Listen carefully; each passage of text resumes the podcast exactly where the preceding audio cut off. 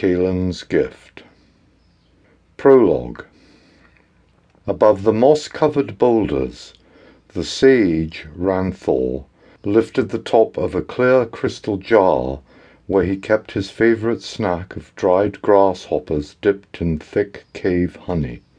He plucked one of the finger-long morsels and threw it in his mouth. He smiled as his body absorbed the sweetness of the honey with the crunchy pop of the dried grasshopper. After his snack, Ranthor pulled the heavy oak door closed behind him. He hurried to meet with his master, the Ancient One called Ziath, for their daily afternoon lesson.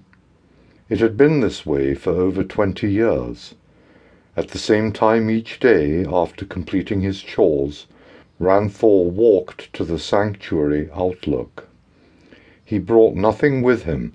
He left his feathered pen, scroll, and book by his cot. These lessons were different.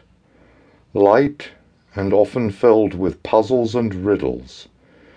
In the many years since he came to this place, Ranthor had solved none of them.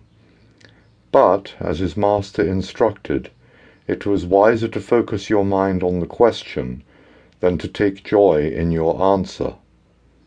As he walked by the reflecting pool at the stone garden, he stopped to adjust his robe and appearance. Ranthor towered above the other sages, and especially over the diminutive ancients, a common trait from his heritage as an Anzorian fisherman. His once long black hair surrendered to age. The remaining grey strands wrapped themselves around the lower part of his head. He beaded his long grey beard from left to right with purple, blue, and red beads to reveal his ranking among the other sages. He was only one of two sages to hold the highest rank of purple bead. The other left many years ago after breaking sanctuary doctrine. The reflection pool mirrored the overcast sky. Ranthor quickly straightened his purple silk robe and retied the gold cord around his waist. The ancients expected their students properly groomed, alert, and passionate about the sanctuary teachings.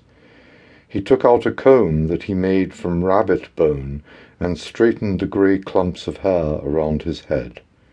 As he made his way to the sanctuary temple, he passed by a junior sage.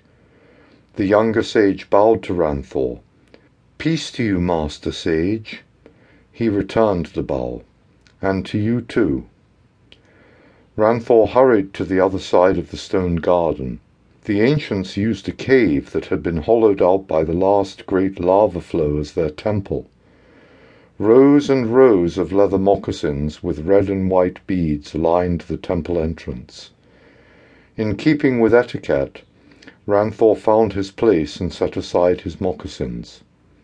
Upon entering the temple, he smelled the different types of incense that burned in the meditation room. Seagrass, bocce, and greenberry scents filled the entrance of the temple as they tried to escape out into the grey afternoon sky. Ranthor continued to walk past the meditation room and then past the ancients' sitting room. Two ancients chanted sacred scrolls on an area rug made of red tiger fur.